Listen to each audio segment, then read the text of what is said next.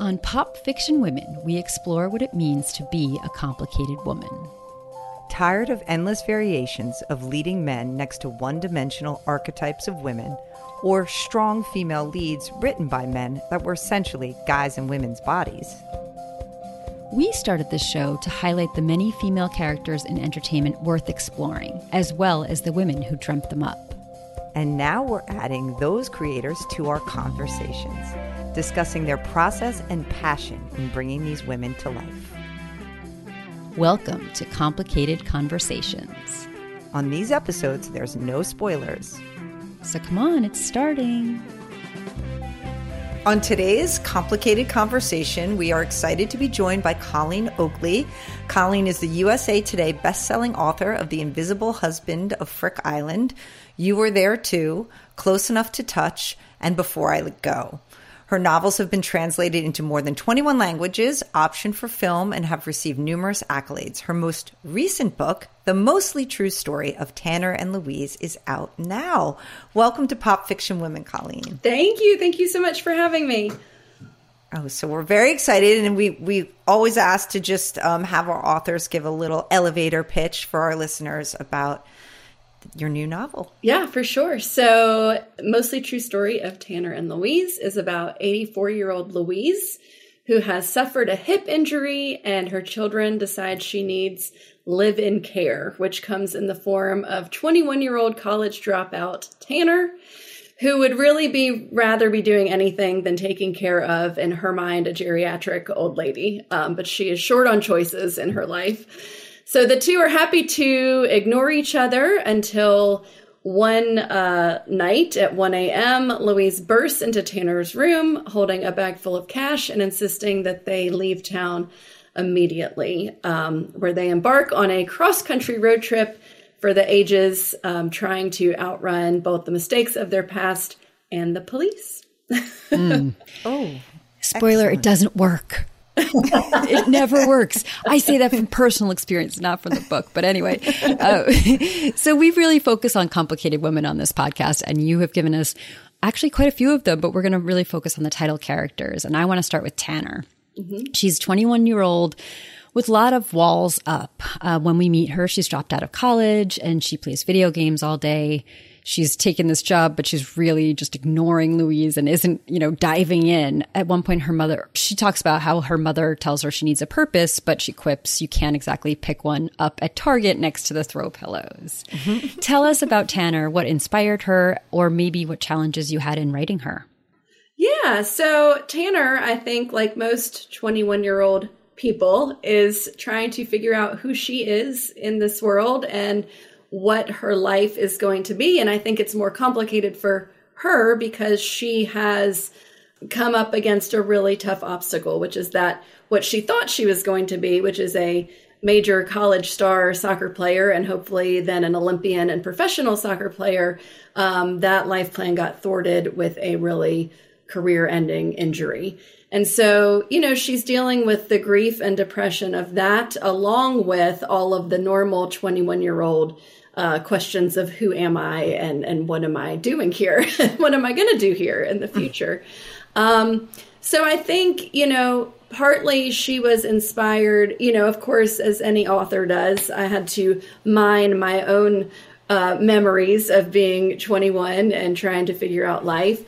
And then I think what was difficult about writing her is that I haven't been 21 in quite some time. So, right. you know, I needed to figure out how to make her authentic. I um, my own children are all 12 and under, so I haven't been around a lot of 21 year olds, and I relied a lot on um, neighbors and the kids' babysitters, and um, you know I sent them what I'm sure th- they thought were some very funny texts to make sure the experience I was giving Tanner was was authentic to a 21 year old today. oh, I love that! Yeah. And you're like, this is research. I promise. I'm not mm-hmm. prying.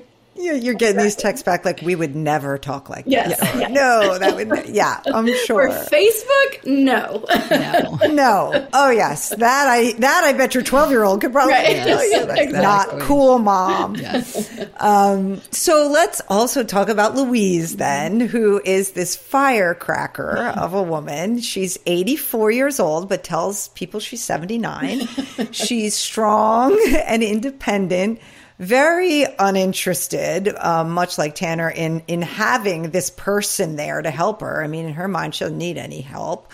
Um, and she may or may not have perpetrated the largest jewelry heist in American history. Who knows? I mean, but I didn't grow up really with grandparents, but you know, my mother is now almost 79 and also sets her clock every night by when it's cocktail time. So I felt a little connection with her. But so tell us about Louise and really what inspired her character. Because I think there's a personal element for you too. For sure. And first, let's just say hashtag life goals about getting to the point in life where cocktail time is every single day and you do not miss it. Yep.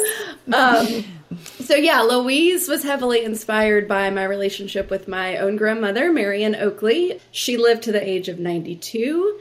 Um, she was up until the end, you know, sharp, pragmatic, witty, um, independent, you know, just really a woman before her time.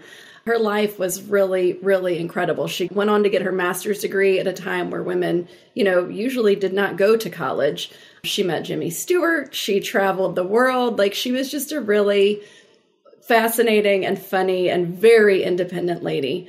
Um, and toward the end of her life, a few years before she passed, she was diagnosed with late onset Parkinson's disease. Um, and I don't know if either of you have experience with Parkinson's or know anybody who's had it, but it's a pretty, it's a pretty rough condition. Um, you know, combined with the bevy of medications that they give you to combat the symptoms of Parkinson's, it can create a host of hallucinations and um, you know, really vivid dreams that it's very difficult for the person suffering from Parkinson's to kind of tell what's real and what's not.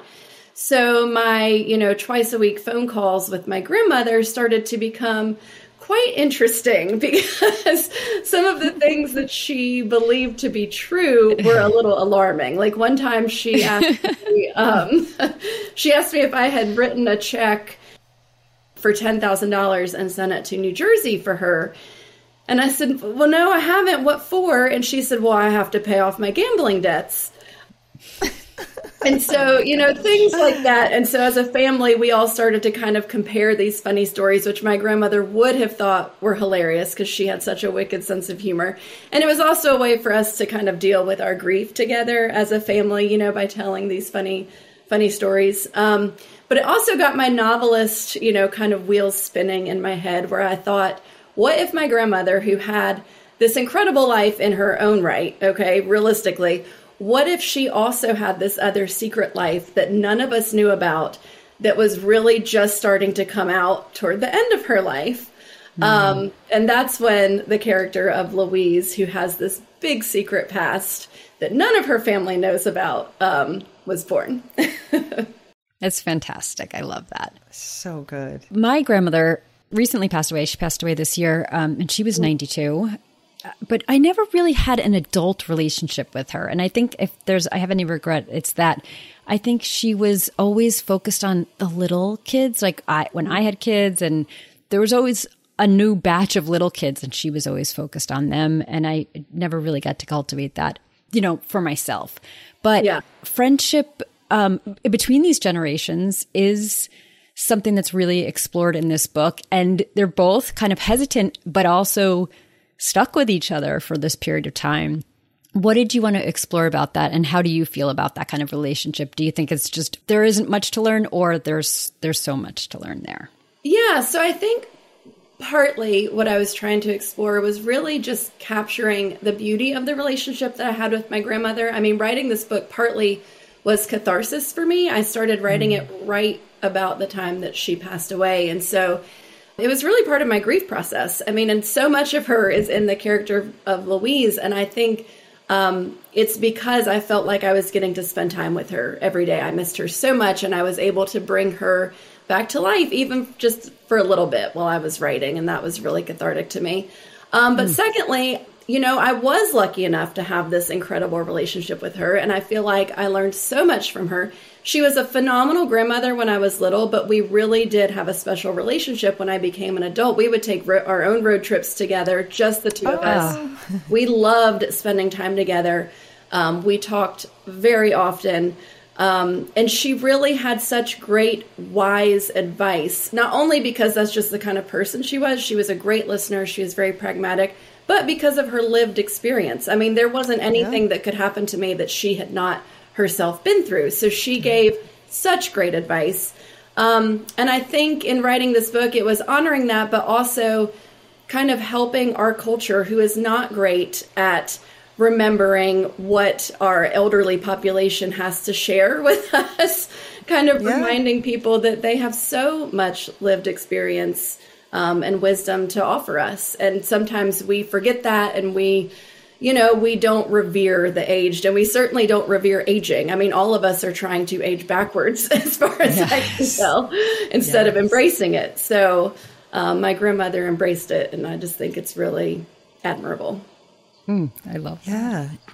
I mean, you also explore through this what it means to be a woman in mm-hmm. America today, and one of the ways you do that is is how you're talking about it. It's it's the intergenerational, the interplay between Louise and Tanner, and sort of it because of their age gap, it does allow you to explore sort of where we are now, but also where we've been um, as as women, and and the strides we've made, but things we still need to work on, and it feels very relevant uh, in today's culture uh, and the climate. So, um, what did you hope to sort of spark in terms of dialogue about um, women and between these two characters? Yeah, I mean, it's definitely exploring what it means to be a woman uh, today in our culture, but also what it has meant, you know, historically to be a woman. And I think of all of the things that my grandmother you know saw and went through in her life. I mean she she was alive for the invention of birth control you know what i mean? Like that was not an option for part of her life. Um, she witnessed when women were allowed to stop getting their husbands to co-sign for uh, mm-hmm. them to be allowed to get a credit card you know in 1974 like so many things happened in her lifetime and so many things her generation fought for for future generations to live better and have more freedoms than she herself had. And so I do, I think it's interesting because in some respects, I think that we are going backwards. I'd be fascinated to be able to talk to my grandmother now. I mean, she would just be appalled at some of the things yeah. that are going on. Um, and so, yeah, I absolutely wanted to open up that dialogue. You know, but in what I do in my writing, I always try to do it in a way that's entertaining and funny. You know, I want to make you think, but I also want to make you laugh at the same time. oh, yes. Well, that mission accomplished there. So, this novel is very clearly influenced by Thelma and Louise. Which actually is a really funny movie yes, with kind of funny. a dark, yeah, a dark core, but mm-hmm. it is very funny and very um, entertaining to watch. Uh, so tell us about that imp- the impact that that movie had on you and the sure. influence on this book. Yeah. So Thelma and Louise, I consider them like the greatest female duo on the big screen of all time.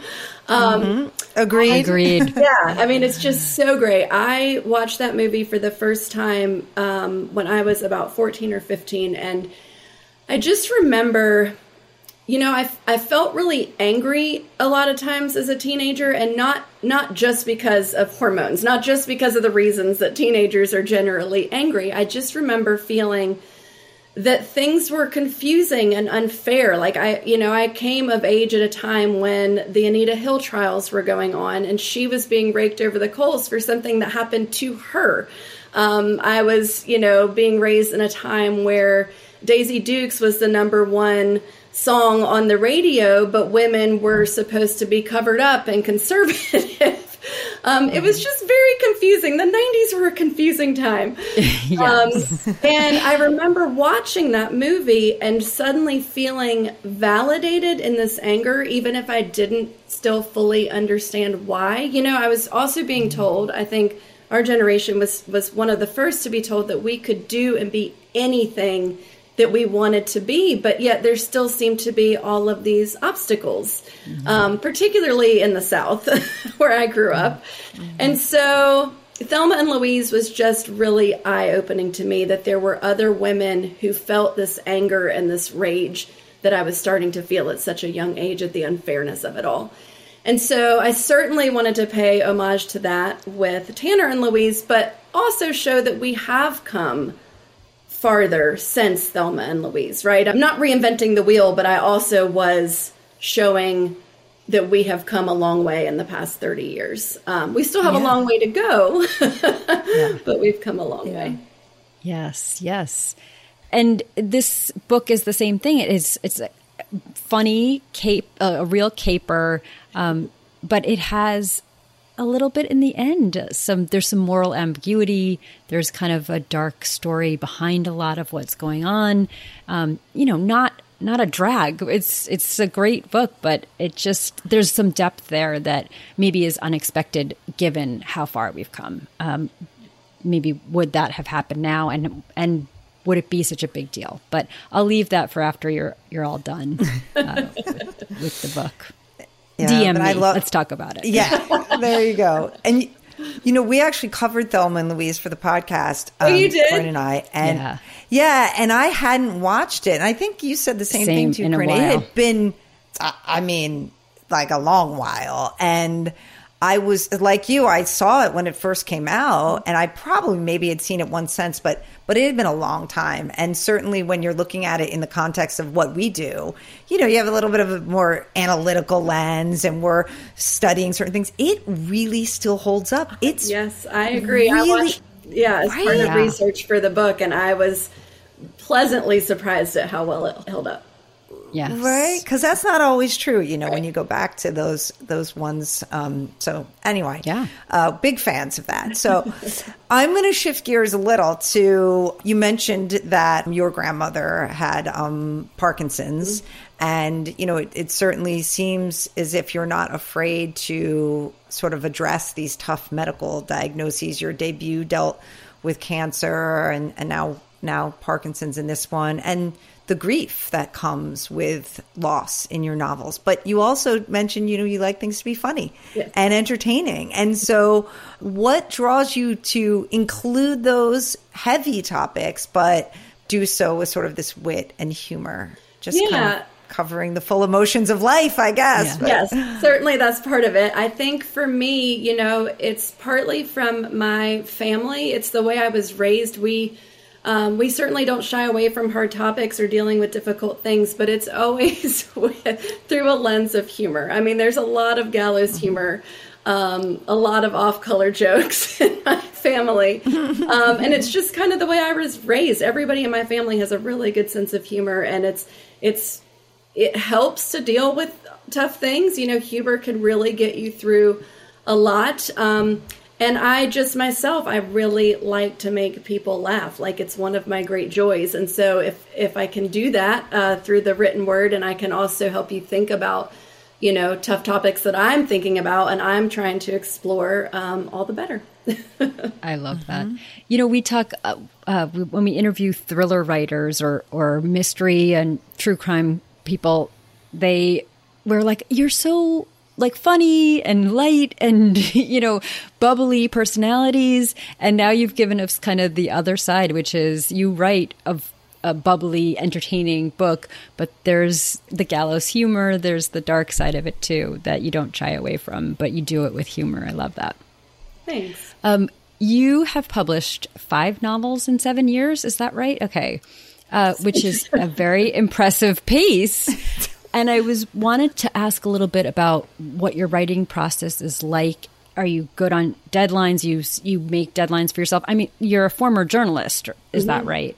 So, it, does that influence your process? Yeah, I mean, I, I, I do think I'm pretty good on deadlines just from being a journalist. You know, I had to be. Um, I also have a tendency to procrastinate, which is not a great quality to have, but I do meet those deadlines. Not that much. if you're doing five in seven years, you're not that much of a procrastinator. um, but yeah, so my, my writing process is uh, wildly disorganized, and I wish that I could you know, sum it up in a, in a way that made it make sense, but it it doesn't because it's wildly disorganized. I'm a pantser. I write by the seat of my pants. I don't outline. I don't plot. I do spend about six months in research mode before I mm. start to write, and it's generally while I'm finishing up another book. I'm researching the next idea. I'm you know kind of mulling it over in my brain. I have a lot of um, I pretty much know who the characters are by the time I'm I'm sitting down to actually write them. But yeah, so I know where it begins. I know kind of where it's going to end, and then I have no idea how to get from point A to point B, and um, it's a mess. you just let the process take over. Yes, there's a that. lot of rewriting. There are a lot of drafts lot of editing that goes on. And I, and I edit as I write which is also the number two rule of what you're not supposed to do. Right but that also harkens back to my journalism days because I am right. one of those rare you know I'm an editor and a writer. And so I just mm. am constantly editing myself. And it's very difficult for me to move forward until like I have a chapter the way I want it and then I can move on to chapter two and that mm-hmm. doesn't make, or does it make it harder for you to kill your darlings when you feel like you've kind of polished them up a little? You put a little bow on them. You're, yeah, you're still it does ruthless. Make it, yeah, it does. yeah, it okay. it's always hard, no matter where in the process. It's very hard when you feel like you've written something great to yeah, delete yeah. it. So I never delete anything. I will cut it and paste it in another document, never to be seen, you know, again. Right. But it still but makes me. it's a mind trick. You're like, no, I'm just moving it here. I'll use it later. I know I'll come you. back to it. Yes, I love yes. that. Yes, do not kill your darling. Just relocate her. I like that. That's so great. Um, so, speaking of location, do you like how I just did this? You live in Atlanta and was you oh, surrounded by many authors that we love and yes. that we've talked to on this podcast, especially our our friend and yours, Emily Giffin. Yes. Um, so, what are some of the ways that other female authors have supported you in your oh. career? I know you've spoken about the way she's helped. I'm sure there are many, but but we love to hear about women supporting other women in these endeavors. Yes, well, I have been very lucky, but I will also say that this industry, I think, is one of the most supportive as far as women supporting other women. It's been mm-hmm. everybody is so generous it feels like there's room for everyone. There's never like a cutthroat, you know, well, my book's coming out and I need to make sure that it's. No, everybody wants to uplift everybody else. At least that's been my experience. And I have been incredibly lucky. Emily Giffin, for one, I remember I was a huge, huge fan, you know, from the time Something Borrowed came out. And I remember when, right before my first book, Before I Go, was coming out, I went to an author event to see Patti Callahan Henry um, because she had a new book coming out. I did not know her either, but I, you know, I wanted to attend the event. And Emily Giffin was there, and I was with my friend, and I grabbed her arm and I said, "Emily, that's Emily Giffin." It's like seeing a celebrity, you yes. know, like she's yeah, yeah, yeah. No, it is. And yeah. um, and sh- and so my friend said, "Well, just you know, you have to go talk to her." And I was like, "Oh my gosh!" I was so nervous. And I went up to talk to her, and she literally could not have been nicer. I told her that I had a book coming out and that I thought that my publicist had sent it to her. And she was like, Well, I'm going to look for it as soon as I get home. And, um, you know, we took pictures together. And literally since that day, she has been like the most supportive friend and author and mentor in this mm-hmm. business. And I am so grateful to her. But there is a huge list of other women and yeah. author Mary Kay Andrews, Patti Callahan Henry, who I also met that night. I mean, so many of them that just will drop anything to answer a question that you have, you know, to walk you through something that's difficult, to share your book with all of their, you know, Instagram followers or, or whatever mm-hmm. it is. I mean, they're all so generous and supportive. Ugh, Love hearing that. That's amazing. Yes. Yeah. I mean, that does not surprise me no. about Emily. I mean, and having been to all her book events, you know, it's like everyone that comes is like her friend, yes. long lost friend. And they, yes. some of them are, by the way, as you've seen. They're, they've been at this they this is their sixth, seventh, eighth time seeing her. They like come back every year. I mean, it's and she knows really them. She remembers oh, yeah. details. Made yeah, friends, yes. you know, through the yeah, through social friends. media, and it's because she's so genuine. I mean, she is just yeah. a genuinely kind person. Yeah, yeah, yeah. Uh, Kate and I went to one one particular signing, and we went to an after party afterwards, and Emily didn't show up for like three hours because the line was like around the corner and she was signing and talking forever. So we were all kind of hanging out at her party with without her.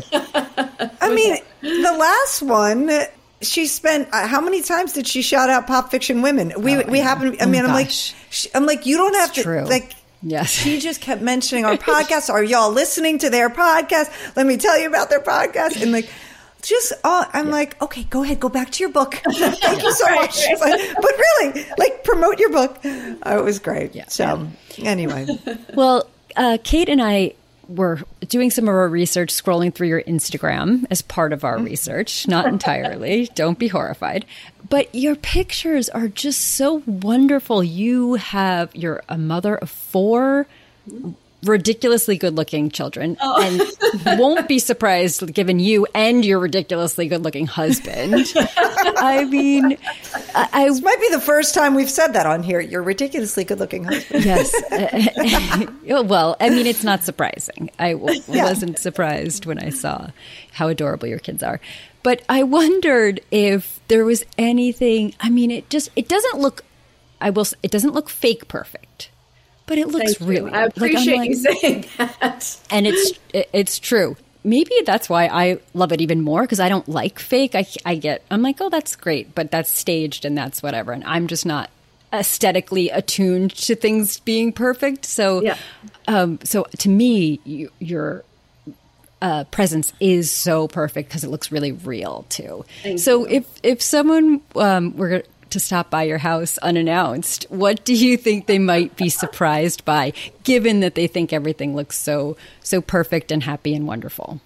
I think they would be surprised at how messy my house is. Um, although I do not try to hide that in in photographs. You know, I might angle away from some of the worst mess. Um, but yeah, like it's very difficult to keep one of those magazine picture perfect homes, and I don't even try because I have four children.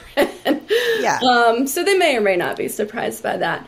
Um, I love it. what else would they be surprised by? I don't know. I do try to be very genuine on social media with the caveat that I do not post, you know, when my kids are upset. I do not post when we're fighting. I do not post when I've had a really tough day because to me, that's not what social media for me is for. You know, I like to go there and be joyful and see joyful things and wonderful meals that people have eaten and great vacations that they're going. And so, yeah, so for me, I just try to stick to the happy stuff and out of respect for my children because, you know, like there's some privacy matters, I think, that, um, you know, I don't think their whole lives should be on blast on social media. They can decide to do that when I allow them to have social media Yes. until they're like 40. But, Out of the house, I'm I'm the same um, way. but yeah, I don't know what else people would be Oh, I love by. it. I mean, it's wildly chaotic, which I also don't think is a surprise because there's four of them. Yes. Yes.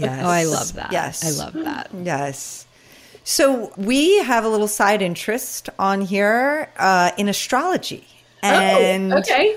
I know, I know. It, and I keep saying that we have to stop calling it a side interest because it is. It, for Corinne and I, this is a full blown 100% main Yes. uh, line interest. But so we ask all our authors what's their sign and do they relate. But since we did do a little stalking, I believe you're a Gemini. I am a Gemini. And I feel like this fits really well listening to you today. The wit, the humor, just the, like your whole personality to me, the duality. Like I'm Yes. seeing this, but do It's the you do you relate? Yes. Yeah, I, well, I know. Yes, that's true. You also do have twins, but Yeah. do you feel you relate? I do, I do, and mostly to that duality of personality. My husband likes to joke he never knows who he's going to get from me. um, but it is very Surprise! yeah, I am as equally introverted as I am extroverted, you know, like as equally chaotically messy as I then have to be wildly organized. Like there is nothing makes sense in in me and I think that is perfect for Gemini.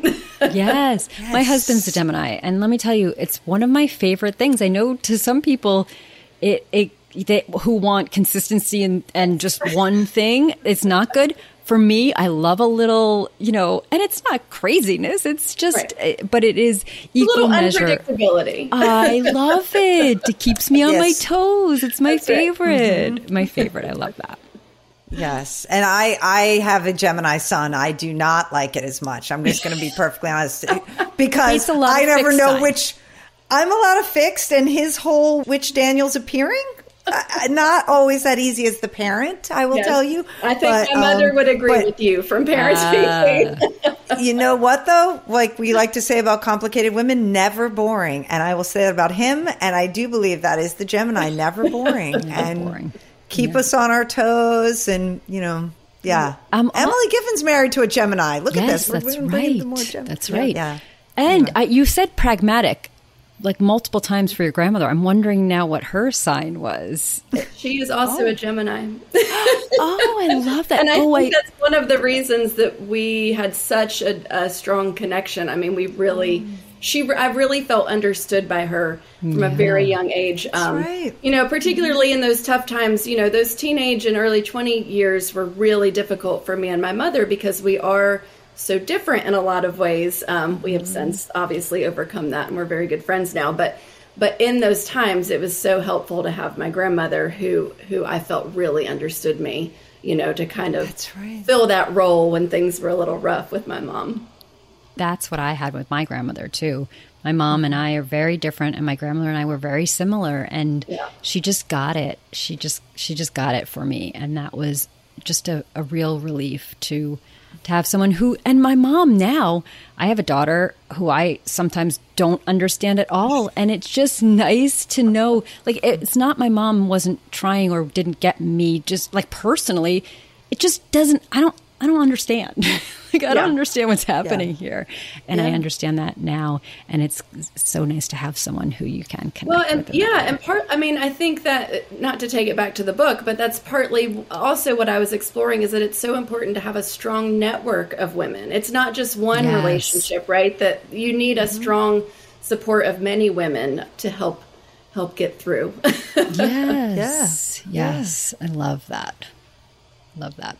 Oh, so speaking so, of love, yeah, okay. yeah, love. Speaking of I, love, I knew you were going. Yeah, we we like to end with what you are loving right now, books that you're reading, shows you're watching, anything that you're really into and obsessed with. That uh, yeah. Uh, so the book that I cannot stop talking about, and it's a little dark, um, is Notes on an Execution.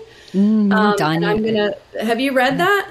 Yeah, I have. Yes, I, I took a, a class with her. She is just a wonderful, delightful person. Yes. Yeah, I. She is so talented. It's like it's the kind of talent that makes me go, should I even still be doing this? Because she is just so good at what she does. And that book has I read it like a month ago, and it stuck with me, and I keep shouting it out to everybody. Um, that I see because I just loved it. Um, and then the TV show that I binged this weekend because I could not stop. And my husband, it was one of those where my husband rolls over at 3 a.m. like, "What are you You're doing?" Still doing? Yeah.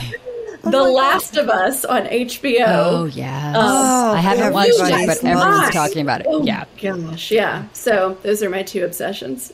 oh, that's good. Oh, Everyone's talking everyone. about that one. I know. No, I meant to ask you about that. No, I haven't. Too. Okay, I know. I know. Yeah. Well, Colleen, and it has Melanie Lynskey in it, right? Who oh, she's in Jackets. it for like a, a quick episode, right? Oh, okay. I think so. Yes, okay. our Yellow Jackets yeah. favorite.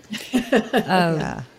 Well, Colleen, thank you so much for taking the time to chat with us. The mostly true story of Tanner and Louise is out now.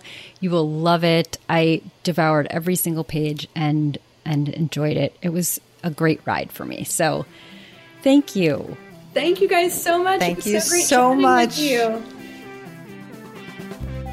This has been Pop Fiction Women with Corinne and Kate. If you enjoyed this show, please tell the complicated women in your life. And the men who love them. Yes, tell them to listen. And then to follow on Spotify or review and subscribe on Apple Podcasts. And of course, share on social media. Tag us with your favorite books, TV shows, and movies starring complicated women on Facebook and Instagram at Pop Fiction Women or on Twitter at pop underscore women. For more coverage of the women you love, or to find out if you qualify as a complicated woman, go to popfictionwomen.com. And keep it complicated.